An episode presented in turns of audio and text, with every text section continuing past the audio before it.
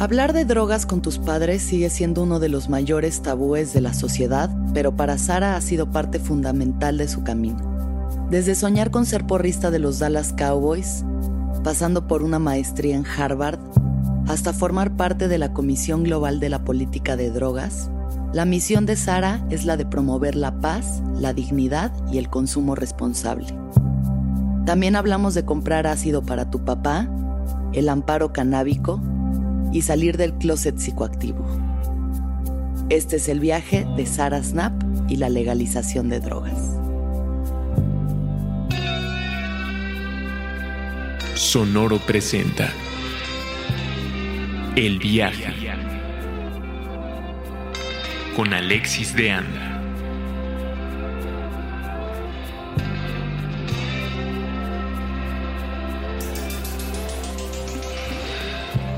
Yo soy amiga, soy hermana, soy hija, soy madre, soy pareja, soy politóloga, soy psiconauta, soy activista y soy medio académica.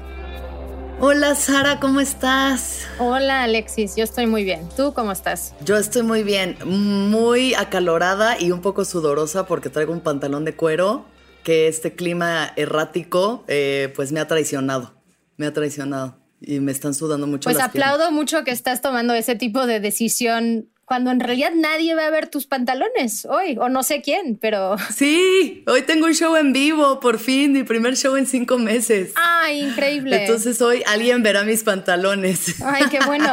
Porque por cinco meses así en pants.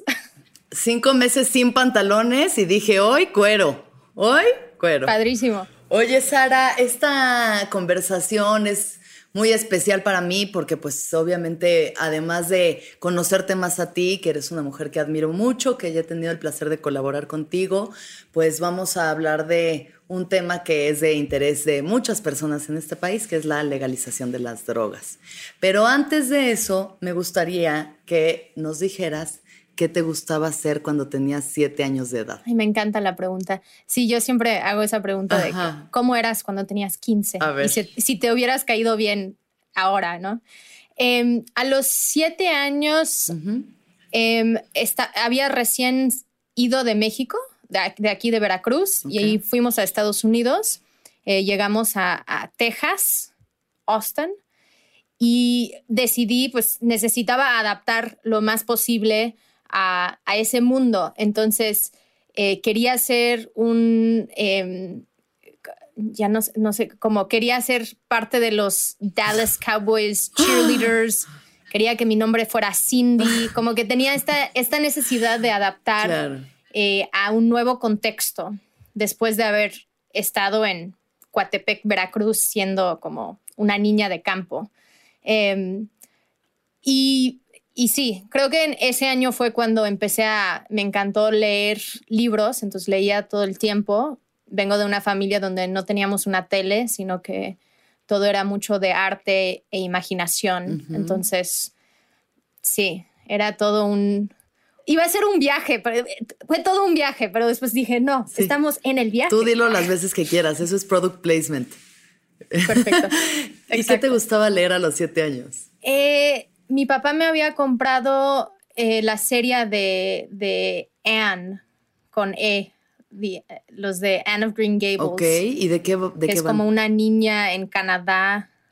Una niña en Canadá que es pelirroja y que como que no, no es, no es huérfana y no encuadra en su comunidad y, y la adoptan unos, unos hermanos y ella crece así súper como fuera de lugar, queriendo hacer cosas que hacen los niños cuando ella es niña, ¿no? Entonces también creo que eso, yo sí era muy, tenía un, tengo un hermano mayor, entonces sí era de intentar siempre estar a la altura de él y seguir sus pasos. Em, y lo hice como, bueno, por muchos años, ¿no? De que tienes que siempre estar corriendo más rápido y haciendo todo, brincando más alto. Entonces, sí, competitiva. Divertido, fue divertido. Y de alguna forma también lo vinculo con que estuvieras leyendo libros sobre una niña en un lugar donde no se sentía como adaptada si acababas de llegar de Coatepec a Austin, ¿no? Como que son dos realidades muy distintas. Sí, fue todo un cambio. ¿Cómo fue? ¿Cuánto tiempo estuviste en Texas? Dos años y después nos mudamos a Colorado. Ok.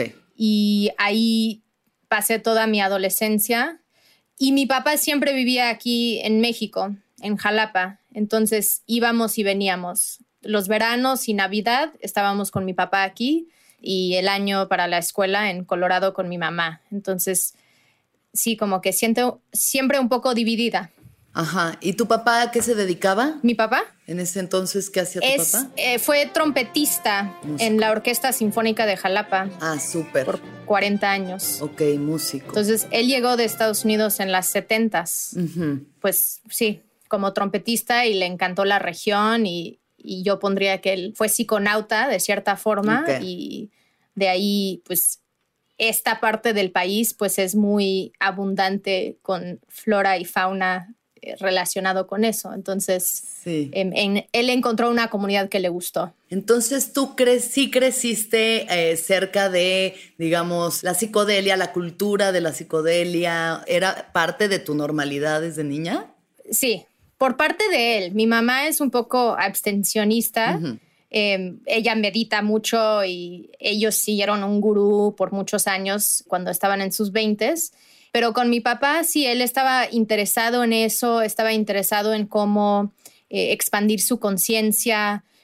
Y lo que me doy cuenta ahora es que nunca intentó esconderlo de nosotros, que también lo agradezco, porque creo que muchos papás pues es como, bueno, voy a tener este interés, pero no quiero que mis hijos sepan. Claro. Y desde una temprana edad, él nos dijo, yo fumo marihuana, si quieren hablar de esto, avísanme y podemos tener una conversación, ¿no? Y con mi mamá, ella también me contó sobre sus experiencias que había tenido en la universidad o la primera vez que fumó marihuana y que comió toda una bolsa de chetos, ¿no? Y que, que como una bolsa enorme y que nada más recuerda que sus dedos estaban tan pegajosos y naranjas, ¿no? Em, y entonces ella me contó sus experiencias también y me dijo, cuando tú decides que quieres probar alguna sustancia, ¿no? Dime para que lo podemos platicar, para que podamos trabajarlo juntos. Y sí, como que de mi papá también había muchas experiencias donde él después me, digo, algo eh, chistoso y que siempre siento que fue malo a los yo creo que tenía 14 años, mi papá me preguntó, oye, ¿podrías comprar, encontrarme LSD y me lo mandas por correo a México? De Colorado a México. Sí. Porque él no lo podía conseguir aquí. Como que podría conseguir otras cosas, ¿no? Pero quería LSD. Entonces era como, ok, ¿cómo a los 14 años encuentro LSD? Entonces busqué entre amigos, conocidos, conocí a un chico y dije, bueno, y él me vendió LSD, entre comillas. Lo mando a México para que mi papá después me dice, Sara, y en ese entonces pues tomaba mucho tiempo el correo, ¿no? mi papá me, me escribe y me dice, Sara, esto no es, no es LSD, es papel. Alguien te... Te vieron la cara. Fue una tranza, total.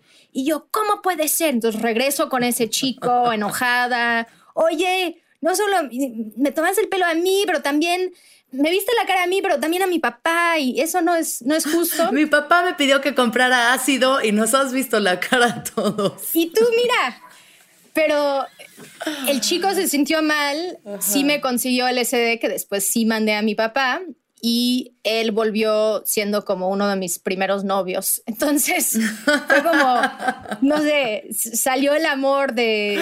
Y fue un buen novio, fue una buena persona. Y él me dijo, bueno, es que en ese momento no tenía LSD y no sabía qué hacer. Entonces pensé, bueno, nunca voy a ver a esta chica de nuevo. Entonces...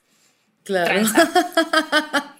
wow. Em, pero digo, papá, ¿por qué? Como que ¿En qué momento pensaste que eso era una buena idea, no? Pedirle a una niña de 14 años que vaya a comprar drogas. Pero hasta eso me hace pensar, y sé que, que no vamos a llegar a eso todavía, pero en la necesidad de que haya un acceso para las personas adultas que quisieran. Porque él como, él tenía una capacidad, tenía como que, pero si no sabes cómo encontrarlo y ya eres muy grande, entonces no te lo ofrecen, tú no vas a un rave. Bueno, yo creo que en ese momento no había tantos raves.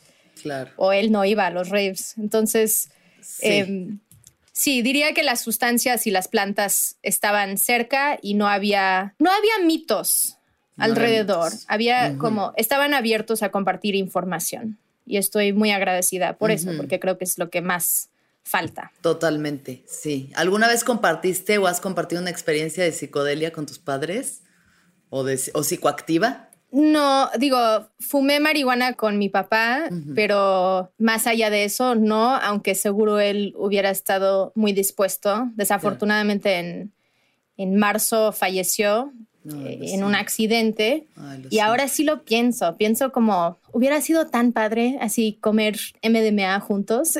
Entonces, si tienen la oportunidad de, de consumir algo o LSD, lo que sea, con sus papás, hazlo mientras puedas. Hazlo mientras puedas. Hazlo mientras. Sí, totalmente. Creo que si se, si se puede. Será, será, en otra vida esa. Seguro que sí. Mira, o sea, sabiendo que está por aquí, cerca, ¿no? Su energía sigue siendo parte de ti. Entonces. Lo, lo sentirás probablemente en algún momento. Como yo en mi última ceremonia de ayahuasca pude sentir a mi abuela sentirla, sentirla ahí conmigo abrazándome y fue tan conmovedor y fue tan hermoso, o sea, como decir, claro que aquí siguen, aquí está, ¿no? Su energía. Qué linda. Sí. Sí. Bueno, Sara, regresemos entonces un poquito al camino y dime qué pensabas tú que ibas a hacer cuando fueras mayor, cuando tú eras una adolescente de 14 años consiguiéndole ácidos a su padre. Pues ya en ese entonces eh, había empezado a estudiar actuación, entonces pensé, bueno, voy a, voy a ser actriz. Em, no quería, tocaba el violín, pero sabía que no quería hacer, hacer música en mi vida porque justo mi, mi, papá, mi madrastra, mi padrastro, como que mi abuelo, todos estaban en la música y sentí que quería como mi propio espacio de arte. Entonces empecé a estudiar actuación y eso era lo que, lo que más quería hacer, ¿no? Era como... Y fui a una escuela donde era una escuela pública, pero era sobre arte, todos tenían como su especialización, em, y pero fue muy, muy intenso, porque entonces como que tenías que caerle bien al director para que te daban los papeles, tenías que como, ya en ese momento ya había como una política para poder eh, hacer obras y estábamos así en la secundaria. Sí. Em, entonces después de unos años como que no, creo que se me fue el encanto de, y empecé a cuestionar esto de que te, que te juzgan principalmente sobre cómo te ves. Y no sobre quién eres o qué, como... Tu talento ni siquiera. Qué tan buena actriz eres, sino que todo es así, cuánto pesas, mides y cómo te ves. Claro. Entonces te tienes que ver de cierta forma. Y ya cuando empecé a pensar, bueno, ahora una carrera, ¿no? Ya un poco más grande, visité Los Ángeles, pasé un rato ahí y dije, definitivamente esto no es para mí. Es, es demasiado, como que expresión que ni siquiera necesitaba. Totalmente. Entonces, y en esos años había encontrado un espacio en una organización de la sociedad civil donde hacíamos temas, bueno, trabajábamos temas de, derechos reproductivos y educación sexual. Entonces, así empezando con los tabús de cómo personas en la secundaria haciendo educación de pares, esto es como pones un condón, estas son las eh, enfermedades transmitidas. Em, y ahí hacíamos teatro. Entonces hacíamos obras sobre personas viviendo con VIH o afectadas por VIH y de esa forma podrías tener una conversación con, con los estudiantes, ¿no? De qué sucedía con Vanessa cuando ella tomó esta decisión o esta, ¿no? Y de esa forma también abordábamos temas de autoestima, relaciones entre amigos también, no solamente relaciones de amor, sino que cuáles son las cualidades que buscamos en las personas que nos rodean. Pero como en entrar en ese mundo a mm. los 16 años era entrar también al activismo. Y, es ahí donde como que la semilla empezó. Ok. Entonces, una vez que, que se siembra esa semilla de activismo, ¿Qué es lo que pasa para que estés aquí ahora, Sara? ¿Qué más pasó? Miles de cosas. Digamos en em, resumidas cuentas. En resumidas cuentas, trabajé muchos años en un bar como bartender, que creo que también fue una buena, buenas lecciones de, del consumo no tan responsable de alcohol y de entender como hábitos. Y a mí me salvó mucho estar en un mismo lugar todos los fines de semana trabajando en vez de estar de reventón. Y así nada más mis reventones eran los martes. Em, y ahí porque mi grupo de amigos sin duda estaban como, bueno, todos íbamos a diferentes espacios, pero algunos dirían que éramos como los malos. Em, porque por usar drogas principalmente, por vender drogas, por estar como en los espacios públicos. Entonces, mi mamá me, me, me hizo ir a la universidad, que creo que fue muy buena sugerencia, recomendación de su parte. Fui a la universidad a la vuelta de mi casa. Eh, en Colorado, en Denver, y ahí me dieron una beca. Y esa beca em, me dio la oportunidad de aplicar a una maestría en Harvard, que en ningún momento de mi vida hubiera pensado nosotros no sabíamos que yo iba a graduarme bien de la secundaria, entonces de que después de unos años me diera una beca así, y era por, por el trabajo de activismo, ¿no? Entonces dijeron, bueno, te damos una, esta beca y ya si tú, si te, si te aceptan en Harvard, normalmente te, te completan la, todo lo que cobran. Entonces pude ir gratis y eso para mí fue como, me abrió muchas puertas. Em, bueno, entre la universidad y, la maestría vine a México y, estuve acá eh, cuatro años. Em, después regresé para la maestría y después de la maestría regresé a México de nuevo y no, no tenía muy claro lo que iba a hacer, pero llegando acá, después de unos trabajos así X, me ofrecieron un trabajo en política de drogas, organizando estudiantes alrededor del tema. Ok. Y eso, y justo por mi experiencia en organizar grupos, ¿no? Derechos reproductivos, después con muchas personas en situación de calle, hicimos como diferentes acciones. Y entonces esto era como mi acercamiento en 2010, más o menos, con el tema de política de drogas. ¿A ti te llamaba el, o sea, digamos, más allá de tu background familiar, te llamaba el tema, te interesaba, o sea, veías ahí posibilidades de algo que personalmente apelara a ti? Sí, pero al principio eh, me ofrecieron el trabajo y les dije no al principio porque justo me preocupaba que eso estuviera como en mi, en mi currículum o algo así, de que dieran, pero drogas, eso es malo, ¿no? Porque también, y creo que muchos los tenemos, ¿no? Como un autoestigma de, nos da miedo abordar este tema. Totalmente. Y cuando yo empecé, muchos de los que trabajaban en estos temas, incluyendo muchos ya mayores, nunca hablaban de su propio consumo. Era, era muy tabú decir, y recuerdo foros donde preguntaban, ¿y tú consumes? ¿No? A, gente ya grande. Y decían, eso, eso no importa porque puedo ser experto si sí o no, pero nadie quería reconocer su propio consumo. Y creo que eso ha sido un gran cambio, de decir, ¿sabes qué? Yo, porque pensábamos, o algunos pensaron, y creo que los que me capacitaron un poco también, de que si, si decimos que consumimos, entonces hay un conflicto de interés, o solo lo estás haciendo para ti. Y es como, pues tal vez lo estoy haciendo para mí y también para los demás. Eh, y también para las, yo siento que en ese momento casi no hablábamos de, por ejemplo, los derechos de comunidades cultivadoras. Solo estábamos hablando de usuarios principalmente de cannabis o usuarios de heroína que necesitaban intervenciones de intercambio de jeringas o eh, sitios de consumo supervisado, ¿no? Como que los dos extremos, así los, los más, light, los canábicos y los, más, fuertes. Pero todo este en medio, como que la idea de un consumo responsable de psicodélicos, de MDMA, no, no estaba tanto en la discusión pública hace 10 años. Ahora sí vemos eso, sí vemos, y, sí ha sido bueno de, tener, el Internet ha funcionado para eso, ¿no? De que podemos acercar información a, a gente, existe Lugo y las drogas, existe este podcast, Eh, hicimos el podcast con Russo un buen rato del cuarto amparo.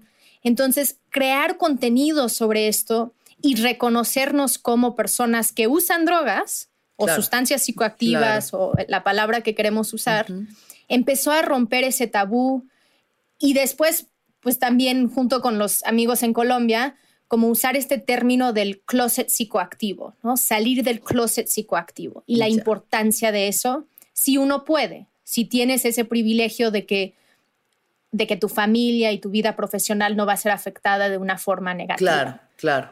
Entonces, bueno, eh, empiezas a trabajar con estos grupos de jóvenes y cómo va evolucionando toda esta eh, misión de, de la política de drogas. Pues siendo que por mucho, por varios años era pensando que también estamos en el sexenio de Peña Nieto en ese momento, o Calderón terminando, eh, y después Peña Nieto empezando, y mucho del trabajo estaba alrededor de, de espacios internacionales de busca. Estábamos preparando una sesión especial sobre drogas en Naciones Unidas eh, para 2016. Entonces empezamos a trabajar a preparar eso desde 2014, 2013. Y yo me uní a un grupo que se llama la Comisión Global de Política de Drogas, que es un al secretariado de ese grupo, que son expresidentes y personas como Richard Branson, como Kofi Annan de las Naciones Unidas estaba ahí, Cedillo, Gaviria de Colombia. Entonces, tuve, fue una gran oportunidad y un gran aprendizaje de trabajar con todos estos de alto nivel, que su, mandato era que lo contempláramos, ¿no? De que lo pensáramos. Y cuando ellos empezaron solo era descriminalización, pero en cuanto fueron avanzando los años, ya ellos ahora ya abrazan completamente la regulación legal de todas las sustancias. Ya. Y han hecho informes sobre eso yo salí de ahí en 2017 porque su oficina cambió de Brasil a, Ginebra, aunque colaboramos todavía.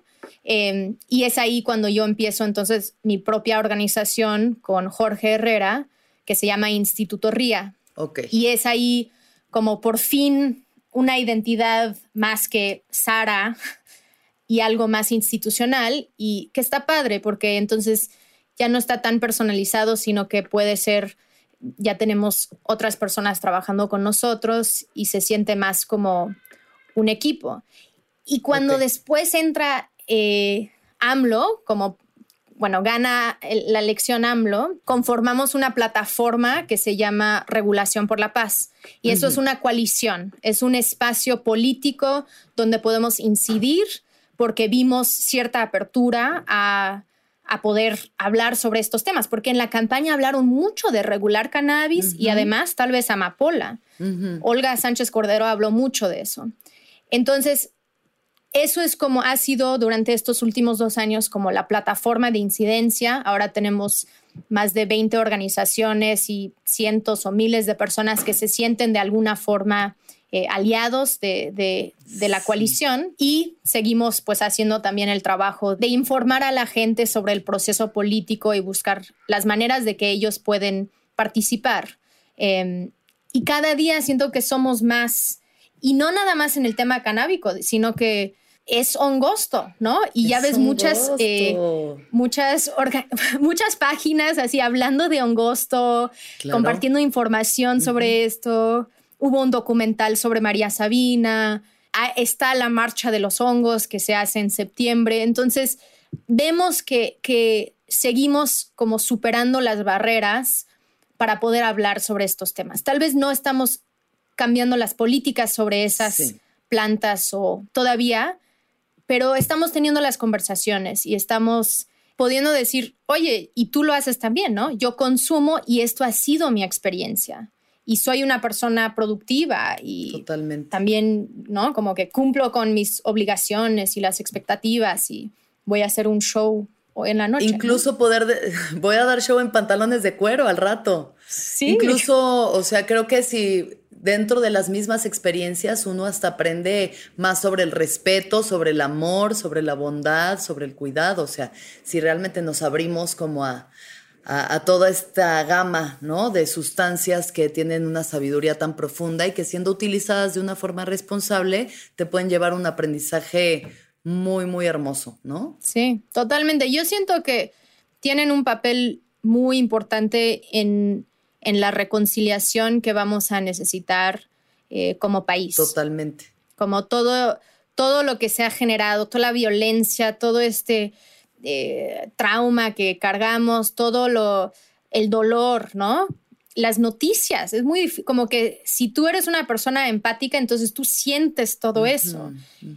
Y yo creo que las, las plantas y, las sustancias van a tener un papel muy necesarias en cómo podemos generar eh, mayor aceptación de uno mismo o de otras personas en su comunidad para tener estas conversaciones y, reconciliarnos, porque no va a haber justicia hasta que también hay diálogo y eso creo que a veces tiene que empezar con uno mismo, ¿no? Totalmente, sí, creo que desde lo más particular hasta el colectivo, es como, como mejor funciona esto. Bueno, ahora, ¿qué tal que invitamos a Ruso a que entre para que sigamos hablando? Hola, Ruso. Es que apareció en mi pantalla, ustedes no lo están viendo, pero eh, Ruso que, bueno, ya todos sabemos quién es, porque produce El Viaje, porque hacía Cortina de Humo, El Cuarto Amparo, y pues aquí los presentes, tres invitadas, bueno, dos invitadas y conductora de este podcast, somos usuarios de sustancias psicoactivas y estamos eh, abogando por la legalización. Es correcto. Entonces, Ruso, ¿qué opinas tú sobre este tema?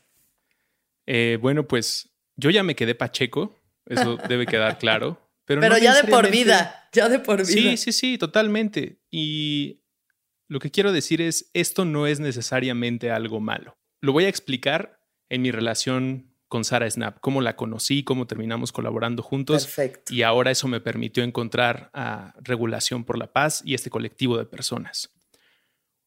Un joven fuma marihuana y se quiere divertir, marearse, reírse y después lo tiene que ocultar de toda su familia durante muchos años porque es una de las actividades prohibidas.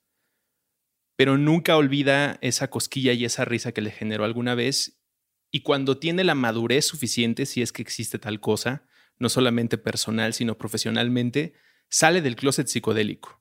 Después de trabajar en radio y nunca hablar sobre marihuana y consumo, porque además de que era un medio que no me pertenecía, significaba presentar mis ideas a través de un medio público en el que yo puedo entender que alguien diga yo no quiero que se hable sobre consumo de drogas en la radio, y está bien, esa es la decisión del colectivo.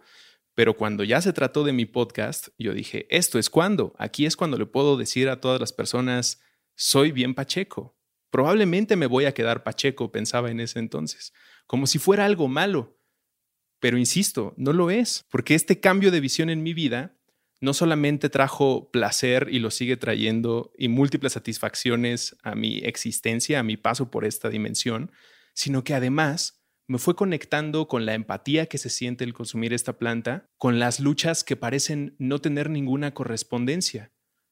Una marcha canábica a la que participó este mismo ser llamado ruso notó que había personas que no traían rastas y que no estaban fumándole a los policías en la cara, cosa que me parece excelente en todos los sentidos. Pero entonces había gente en silla de ruedas y madres de familia, y eso empezó a resonar en mí como, ok, esta lucha aparentemente de puro placer, éxtasis y escuchar música de una manera más suave o poner atención a tus emociones en algo que la meditación ofrece y cumple, pero que de esta manera es como un elevador. O sea que esta lucha porque me dejen ser quien soy o expresar así mi personalidad está acompañada o va junto a gente que necesita medicina. Y eso es parte de quedarse pacheco porque entonces ya no puedo regresar a la realidad. Una vez que ves ese problema y que también está tan clara la solución, no una panacea, la legalización de las drogas no va a resolver México. Necesitamos, yo creo que siglos de terapia y de muchas otras acciones, pero sí es verdad que cuando ves el problema así de claro, por lo menos a las causas juntas peleando, te queda claro la importancia de que sea más vocal sobre mi consumo porque entonces digo, si más gente empieza a expresarse de que sí, yo también siento padre cuando consumo esta sustancia, eso permite que la conversación sobre estas medicinas, venenos, drogas, o como le diga la persona que esté suministrando la dosis, necesitan estar en la conversación. Y ese es un logro del que tuve la oportunidad de colaborar con Sara Snap y a la fecha. En ese momento para mí fue importante encontrar a gente informada sobre lo que estaba pasando en el aspecto médico, es decir, doctores, pacientes, y en el aspecto legal, porque me quedó claro que desde mi pachequés, nuestra pachequés, a ti que nos estás escuchando, pues no vamos a cambiar esta onda, ¿no? O sea, nosotros estamos fumando, este, consiguiendo cosas que de alguna manera llegaron a México, pero vienen desde Colorado. Este, Yo me la estoy pasando muy bien, pero eso no sé en qué aporta a que un legislador, una legisladora cambie su punto de vista. Y eso me permitió encontrar a Sara Snap en un video de YouTube donde un güey muy majadero, que no me acuerdo quién era, Yo tampoco. no la dejaba hablar. Entonces Sara traía muy buenos argumentos y este güey decía, este, pues puras idioteces de la prohibición. Y además de que me dio mucho coraje, dije, mira, ella, ella entiende, además tiene un título, porque pues yo soy un pacheco y un comunicador. necesitamos, necesitamos que la gente se entere de personas que están tratando estos temas de la manera más seria y aparentemente aburrida, pero en realidad es lo que hace toda la diferencia. Y desde ese entonces hasta la fecha, Sara es mi fuente de información junto con todo este grupo de personas que se llama Regulación por la Paz para entender básicamente cómo está el pedo. Eso es lo que se dedica a regulación por la paz. Y entonces me entero que hay una propuesta, pero esa propuesta tiene un artículo que afecta a madres de familia que quieren fumar un porro enfrente de sus bebés porque eso no se vale. Se mm. tendría que salir de la casa. Y digo, ah, cabrón, eso no está bien. Y no solamente lo presiento, sino que Sara nos lo explica. O escucho también que hay campesinos en Guerrero que podrían estar conectados con la distribución de opio en Canadá a personas que son adictas al fentanelo y que quisieran mejor consumir opio. Y entonces en Guerrero hay campesinos que dicen, yo te lo vendo, carnal, te mando la goma y me doy una fumada antes de mandártelo y todos disfrutamos de, de esta medicina o esta planta que si lo piensan bien, todo el viaje de esa planta se trata de que nadie se vaya con dolor de este plano, de que nuestra transición hacia seguir siendo energía mm. no incorpore nada de dolor. Existe esa planta, existe ese conjuro en nuestro mundo y no nos permiten tenerlo eh, en ese carril o, nos lo separan. Esa es la clase de cosas que Regulación por la Paz te entrega a ti, ciudadano común, pacheco, viajero cósmico, de saber cómo está hablándose de eso, donde se toman esa clase de decisiones. Y por otra parte, te deja muy tranquilo sabiendo que hay gente chingona atendiendo esos puntos y que porque imagínate, si me hubieran mandado a mí ahí a hablar, probablemente hubiera tratado de prender un porro con algún senador y me hubieran sacado. Y acá estoy con la confianza de que hay personas perfectamente letradas en estos asuntos para exponérselos a legisladores y que cambien de opinión o, o que fumen alguna vez. Yo qué sé. ¿Tú crees que has convencido a senadores de fumar? Sí, pero ellos no pueden. Es que he estado con estas personas, este tipo de personas, y hasta con algunos de los expresidentes, y ellos mismos me decían, tenemos que ir a hacer una de nuestras reuniones en Holanda para que yo pueda ir a un coffee shop y comprarlo legalmente, porque nunca he tenido la oportunidad de probarlo. Entonces, ¿en qué momento tengo entonces la oportunidad de saber qué significa em, ser pacheco? ¿No? Que creo que también si no has consumido cannabis o otras sustancias, tú tienes esta idea de que todo es como el alcohol, y que cuando te emborrachas ya no tienes control sobre tu vida, cuando en realidad, y conozco gente que la primera vez que fumaron o la segunda vez que fumaron dicen, es que yo no sentí nada. Es como, bueno, porque tú estás esperando otra experiencia, pero si yo te platico eh, que es como esto en tus piernas o que empiezas a sentirte más relajado, entonces ya tu cuerpo, tú puedes ir como conectando con tu mismo cuerpo. Creo que también eso por eso es tan importante que, y perdón por los ruidos de niño, es más difícil quitarlos. Em, pero cuando tú... Saludos. Saludos, sí. Saludos a los niños. que nos están escuchando. El futuro de nuestra nación. Eh, cuando tú pruebas una sustancia por, la, por primera vez, siento que sí es importante tener a alguien que te puede decir, oye, a mí ya me empezó a pegar. ¿Tú qué sientes? ¿No? Y entonces ya ellos te van ayudando. Yo recuerdo que la primera vez que consumí MDMA, mi hermano, fue con mi hermano y sí, fuimos a un rave y lo que sea, pero él me ayudaba a como identificar qué era lo que estaba sintiendo. y saber cuándo, y lo he hecho, yo lo he hecho para otras personas, ¿no? Y me, me, empiezan a decir, oye, pero yo creo que esta persona me está viendo muy raro, ¿no? ¿Tú crees? Como que velo. Yo digo, no, todo está bien. Y nuestro trabajo es de que todos pueden llevarse bien en la fiesta, que lo puedes disfrutar. Y por eso es tan importante lo que dijo Russo del placer, porque nosotros hablamos mucho de reducción de riesgos y daños, ¿no? Cómo reducimos los posibles riesgos y daños del consumo, pero también es cómo gestionamos placer y cómo ayudamos a las personas a tener un buen viaje. Em, y eso es parte de hablar de esto, porque, em, y creo que sí hay, hay una senadora que podría hablar de esto, que es Jesús. ¿Sabes, Sara? Sí, dime. Pero mira, la misma Jesús creo que le costaría trabajo expresar esto de la gestión del placer, porque aunque es lo más sexy de lo sexy en cuanto a legislación de derechos humanos, como la gestión del placer, ese concepto, como se tiene que enseñar, o por lo menos así lo percibo yo en las pláticas que he tenido contigo y en los conversatorios que tú gestionas y mueves en regulación por la paz, es la reducción de daños, que no es tan sexy.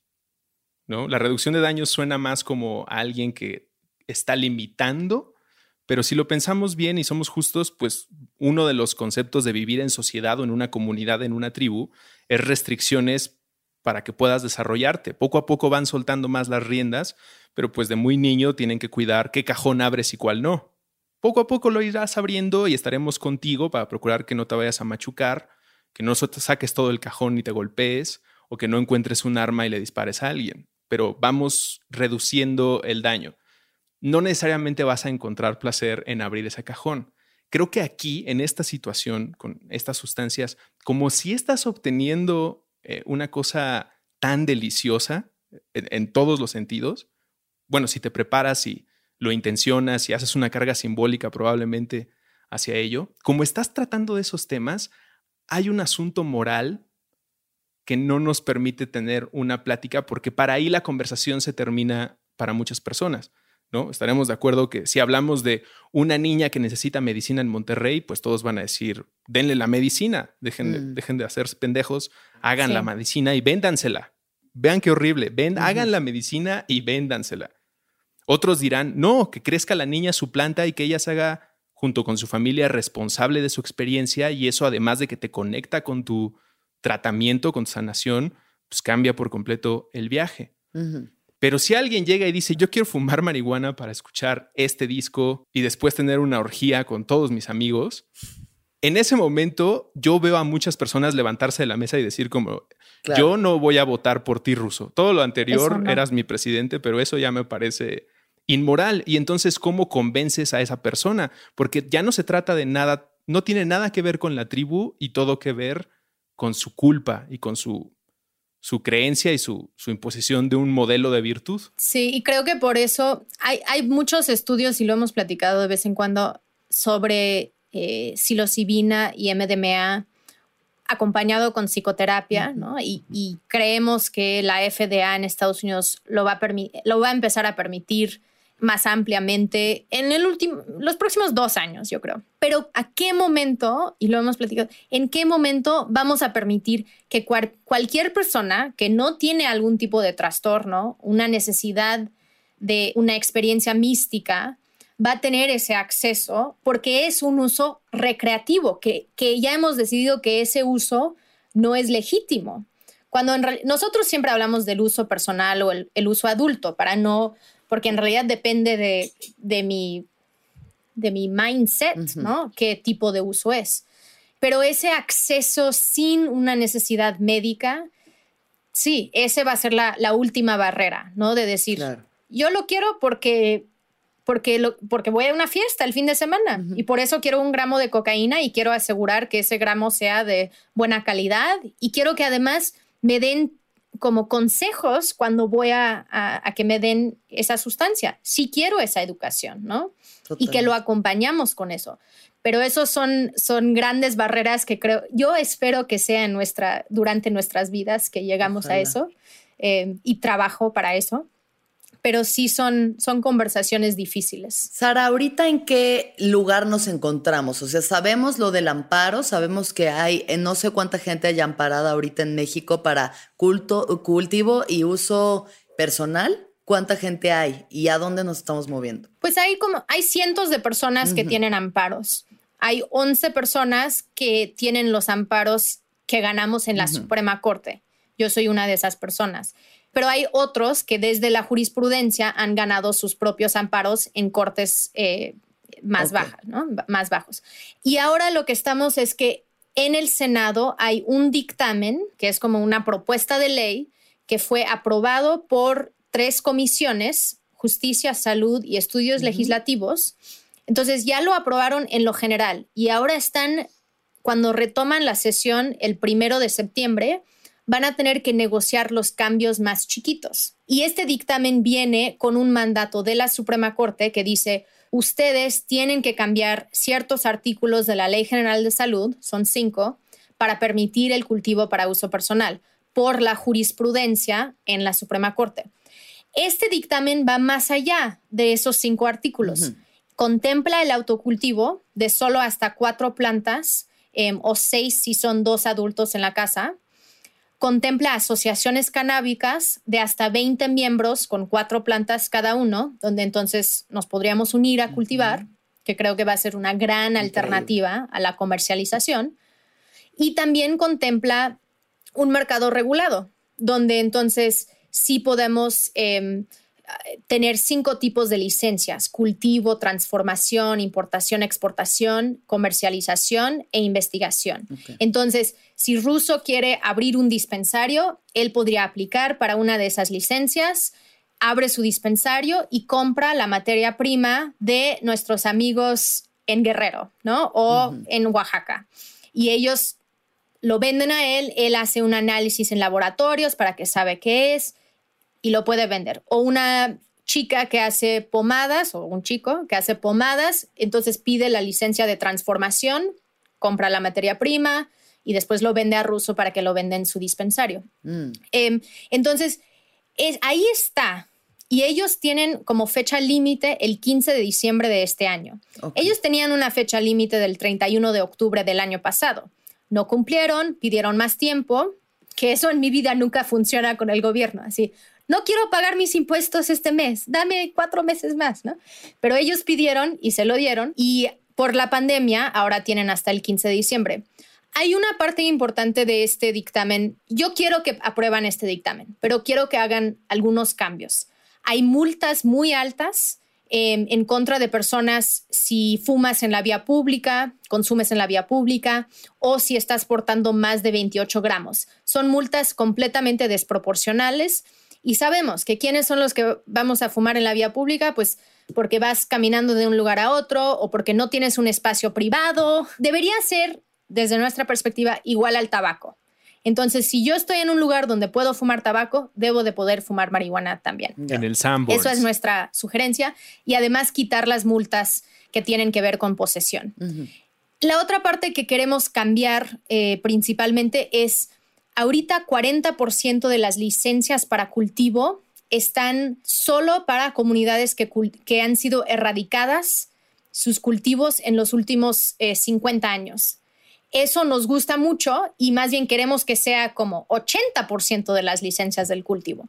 Queremos asegurar que esas comunidades, em, y que se tiene que definir mejor jurídicamente, queremos que esas comunidades realmente tienen como muchas oportunidades para participar y que los, las otras empresas no tengan tanta capacidad porque sabemos que hay muchas empresas extranjeras que están muy, muy animados con la idea de cultivar en México. Mm. ¿Y por qué no? Si tenemos sol y todo lo que necesitamos.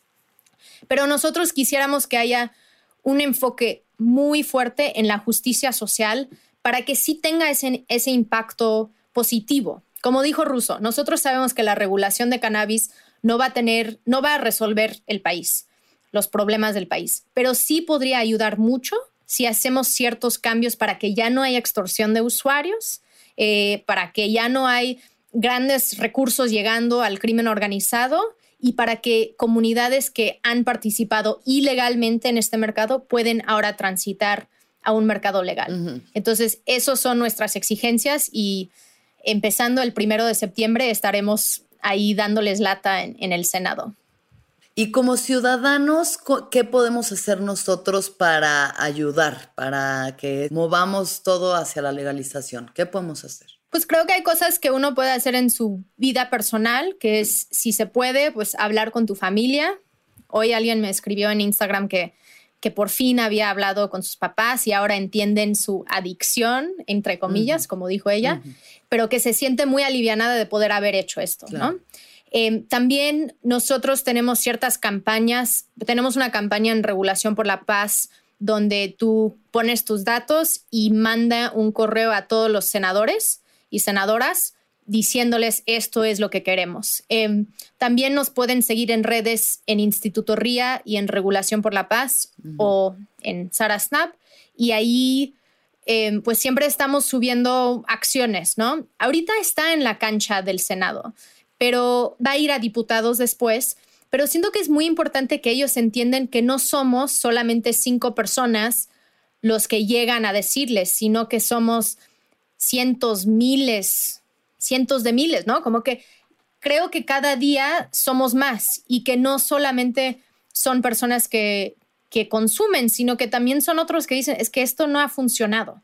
Entonces, tenemos que intentar eh, algo diferente. Pero tenemos espacios y el primero de septiembre vamos a estar haciendo una transmisión donde hablaremos también con el plantón 420 que está enfrente del Senado y ha estado ahí desde el 2 de febrero. Entonces también si quieren donar al plantón, siempre están buscando donaciones porque ellos esas plantas están maravillosas y tenemos que apoyar em, eso.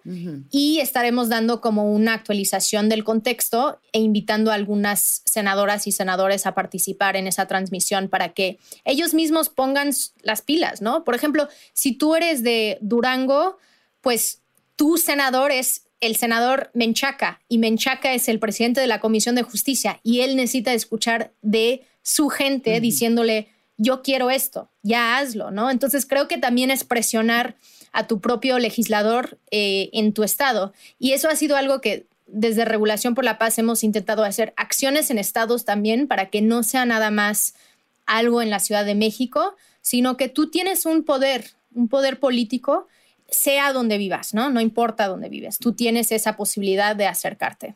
Totalmente. Sí, yo creo que es... Y hablar. Hablar, hablar, compartir y como dar el ejemplo de que somos seres humanos dignos, responsables, inteligentes, con maestrías algunos, otros no, eh, pero somos, no importa. Pero somos personas. Si te hubieran dado una beca, tú hubieras sido. Ay, claro. hubieras sido la más chingona ahí. Seguro. no, y o sea, yo me siento la más chingona en mi rubro, cualquiera que sea, pero eso, ¿no? O sea, hablar, como desmitificar, quitar los tabús. Para mí, por ejemplo, es muy importante y yo sé que legislativamente probablemente no funciona así, pero separar, o sea, cada...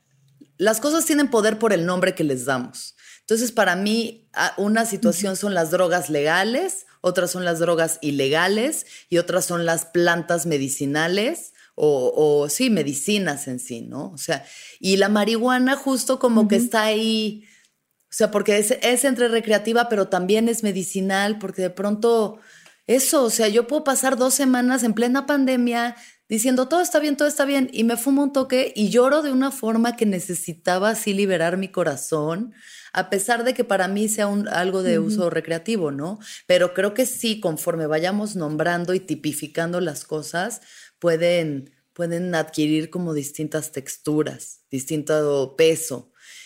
Y es, y es de verdad una... Es muy terapéutico. Sí, es, una, o sea, es de verdad una cosa tan irónica que vivamos en una sociedad en la que todo aquello que te embrutece, te duerme, te, o sea, ¿no? El alcohol, la cantidad de muertes que hay por alcohol, la cantidad de accidentes, de violencia, de, ¿no? Y el alcohol es algo que es 100% legal, 100% aceptado socialmente, y en cambio fumarte un toque que te va a tranquilizar, que no te vas a querer pelear con nadie, que lo único que te va a dar son ganas de comerte una bolsa gigante de chetos, sea como el demonio, ¿no?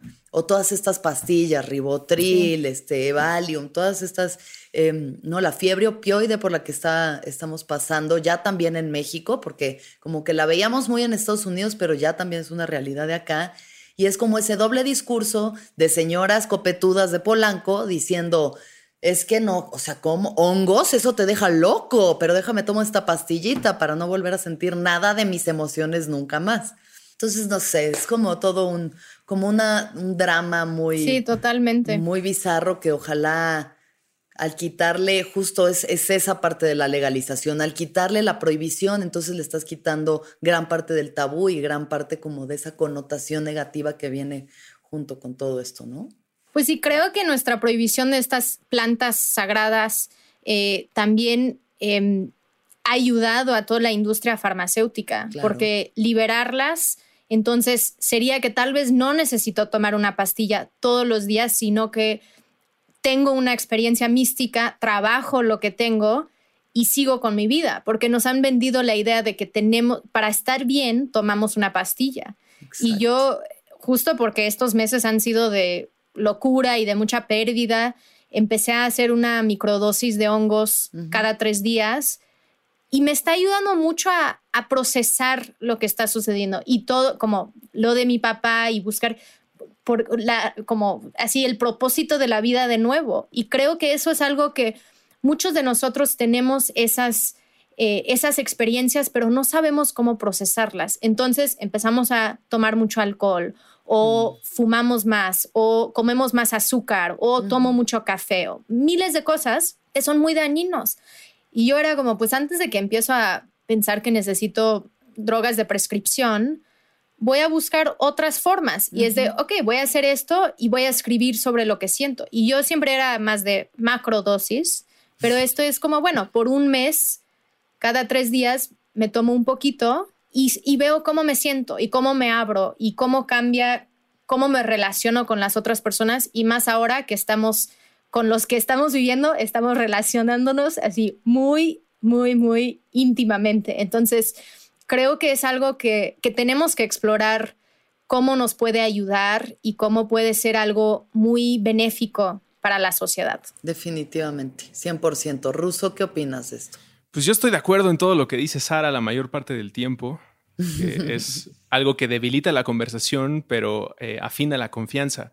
Y en verdad invito a todas las personas a que escuchen eh, a Regulación por la Paz, lo sigan, estén atentos a sus actividades, sobre todo si te interesa comunicar esto de la manera más empática y seria posible, ¿no? Todo esto son gestos de bienestar social, aunque sé que involucré mucho placer en mis intervenciones, recordar eso. Esto se trata de que todos nos la pasemos bien en general y eso requiere eh, una institución gubernamental. Debería de existir ese, esa secretaría, el de la buena onda o el de pasársela bien, y que trate con los dos asuntos que creo más eh, nos cuesta lidiar a los seres humanos en esta época, que es la desolación y el dolor. Y ahí están las dos plantas.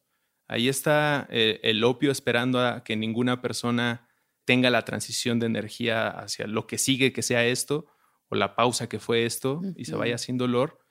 Y, ahí, insisto, ahí está el conjuro. Y el otro es un recordatorio, ¿no? Los hongos, eh, una de las cosas que tienen maravillosas es que más que ayudarte a lidiar con una pérdida, te hacen un recordatorio de que desde otra dimensión eres como un perrito correteándose la cola, como a quién estás buscando si tú eres ese ser, ¿no? Te puedo comprobar científicamente con un microscopio que es exactamente lo mismo. Entonces, estas cosas tarde o temprano van a ser las medicinas y el fentanelo va a ser recreativo. Y entonces vamos a decir como, hey, vámonos a una fiesta a meter un poco de fentanelo y lo voy a hacer una vez al año.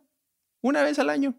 Es recreativo, es como comprarme una cerveza, pues hoy quiero probar ese, ese litio, a ver cómo, a dónde me manda.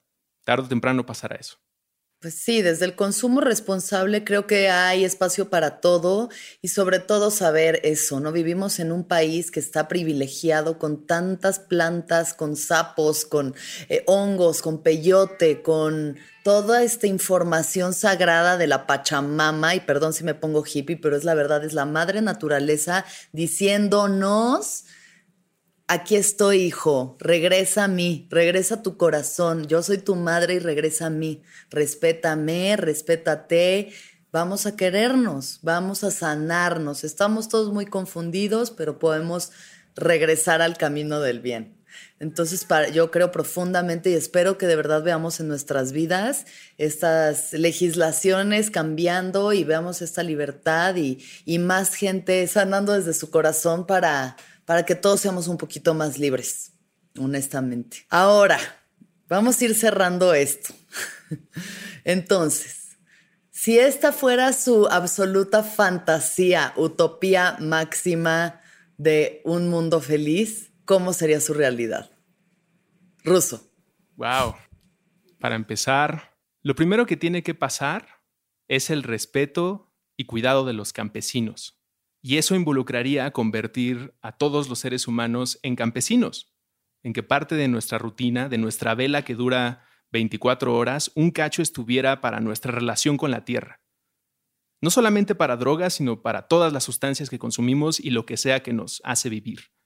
Eso establece un puente urgente. En materia legislativa eso se vería como, ah, usted es un campesino y siembra naranjas y opio. Excelente, aquí están los impuestos que tiene que pagar de esto, aquí están los impuestos que tiene que pagar de esto y que tenga una feliz vida. Y esos campesinos viven tranquilos y relajados con sus familias en estas tierras maravillosas, Probablemente muchos de nosotros que vivimos en las ciudades viajamos varios meses a la tierra a trabajar y vivir ahí en las comunidades y es parte de nuestra rutina y entonces no es ajeno el, eh, el proceso mágico que es crecer una papa y comértela o sembrar marihuana y fumártela. Una vez que tienes eso instalado, atiendes a todas las personas que requieren estos hechizos, estas pócimas, para no estar en dolor, y no vivir en desolación, que es diferente a la soledad. Todos estamos solos todo el tiempo, aquí llegamos, convivimos con otras energías que vibran a muy poca eh, eh, energía y nos podemos comunicar, pero en realidad es un viaje interno y estamos solos. La desolación es distinta y es cuando el, el apego, el querer abrazar una ola, como eso es una cosa contraintuitiva desde otra dimensión y ahí están las sustancias. Entonces, el campo, las medicinas, vamos a llamarle, yo prefiero llamarles hechizos, pócimas, conjuros, experiencias místicas, y después un chingo de fiestas, como hacían los antiguos habitantes de esta tierra con la diosa Xochipili, a quien después de la chinga de estar trabajando la tierra y adorando a los dioses, después venía la época de saber a qué sabe ese sapo, a qué sabe ese hongo, a qué sabe esa flor, ¿A qué sabes si lo combinamos todo y nos divertimos? Eso fue borrado de la historia y ese sería el último paso. Como cualquier proceso de terapia en este mundo ideal, utópico, pues hablaríamos de todas las chingaderas que hicimos antes, sin olvidar absolutamente nada. El pan bimbo, eh, Auschwitz, el tercer disco de Maná, como todo lo que sea que hayamos hecho mal como civilización, tendrá que hablarse y estar registrado y entonces, solo así estaría hablando yo de una utopía perfecta. Y de alguna manera sería aburrido, así que recomiendo que mejor cada quien imagine la suya y, luche, luche por ella. Súper. Sara. Pues yo creo que parte de eso sí sería reconocer el derecho de cada persona de tener una vivienda digna, de tener suficiente de comer, de tener salud, de como que siento que hay un gran papel del Estado que se ha perdido mucho. Y lo vemos ahorita con los casos de corrupción que estamos viendo, ¿no? Y yo soy de Veracruz, entonces para mí el hecho de que hay pobreza extrema en Veracruz cuando somos un estado con tanta riqueza me duele mucho. Em, entonces creo que sí tenemos que pensar en una, en una redistribución de recursos y de cómo eh, aseguramos que cada persona, el, derecho a la educación, ¿no? de que haya educación de calidad para cualquier persona. Em, entonces yo me inclinaría a eso y creo que em, en ese espacio también, o en ese mundo, tendríamos que también contemplar o imaginar que si hubiera un acceso, eh, bueno, una educación sobre drogas y de ahí la posibilidad de tomar decisiones informadas y un acceso seguro. Yo siempre imagino como que, que los centros culturales también tendrían como un lugarcito donde hay trabajadores de reducción de riesgos y daños y gestión del placer. Y entonces si yo soy una persona adulta, puedo ir, platicar con ellos y entonces recibir lo que yo decido consumir este mes. Em, y ahí una persona va planeando y es una forma muy responsable de consumir. Em, y además me acerco entonces al Estado, me acerco a una persona para platicar sobre esto. Em, pero creo que mucho, eh, que, tendríamos también mayor eh, consumo responsable si quitamos muchas de estas necesidades básicas que la gente utiliza sustancias a veces para superar eso, ¿no? las personas monean porque te disminuye el, hambre, porque ya no hace frío. Entonces es de, es de saber que, que, a veces son las situaciones, bueno, todo el tiempo es la situación, no es la sustancia. Entonces en mi mundo sería donde sí podemos tomar esa decisión, pero si alguien no quiere consumir, perfecto, no importa. Em, y que, como dice Russo, creo que sí es cómo podemos acercarnos al campo y tal vez no todos vamos a ser campesinos, pero cómo podemos acercarnos a los procesos para que entendemos de dónde viene nuestra comida y entendemos de dónde viene nuestra ropa y entendemos de dónde viene em, nuestros aparatos electrónicos, ¿no? Entonces, de que haya esa conciencia de que sí estamos todos conectados y que mis acciones en lo personal tienen una repercusión en los demás. Em, entonces, sería ese como intentar elevar nuestra conciencia sobre nuestras, nuestras vidas y sentir esa, esa conexión con los demás. Sí, es muy difícil esa pregunta. Pues sí, es una utopía, pero bueno, dentro de lo que ustedes han dicho que me parece hermoso y que me sumo a esas dos utopías, yo agregaría también eh, el colectivo, ¿no? Trabajar, ver más por una comunidad, generar comunidades, sobre todo en las ciudades que estamos tan solos, tan desconectados de de nuestros vecinos, la misma gente que está en nuestra cuadra, ¿no? A veces no sabemos ni quién vive arriba o abajo de nosotros.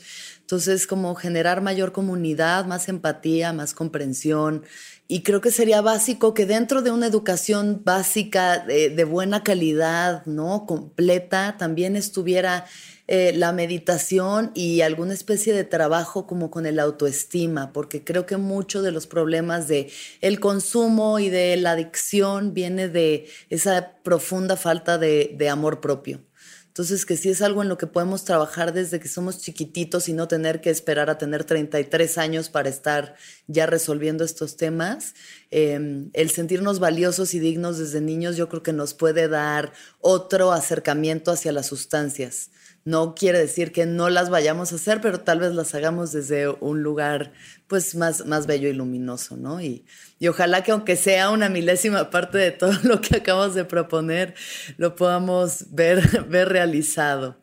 Muchísimas gracias, gracias a los dos. ¿Algo más que quieran decir, Sara? ¿Algo más que nos quieras compartir, anunciar, lo que quieras? Pues no, que nada. Regulación por la paz. Sí, Regulación, por, la paz, Instituto RIA, que se pueden sumar, que, que hay un espacio para todos en este movimiento y que también si formas parte de otros movimientos, el punto es sumar esfuerzos. Si eres medioambientalista, plantas sagradas, feminista, Em, yo creo que todo esto se vincula y justo lo que ha funcionado mucho para el Estado es tenernos fracturados y no haciendo comunidad y generando eh, movimientos fuertes. Entonces, esto es nuestra gran oportunidad porque creo que nuestro país requiere un relevo generacional sustancial, importantísimo para así no tener la corrupción que hemos tenido, sino que buscamos una forma de hacer las cosas bien. Somos muchos los que quieren hacer la cosa, las cosas bien. Entonces,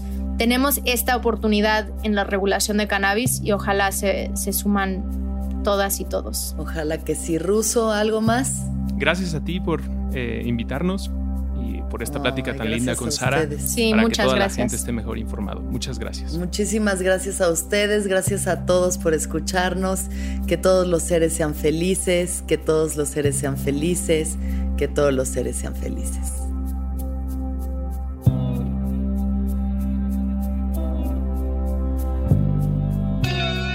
Sonoro presentó El viaje. con Alexis de Anda.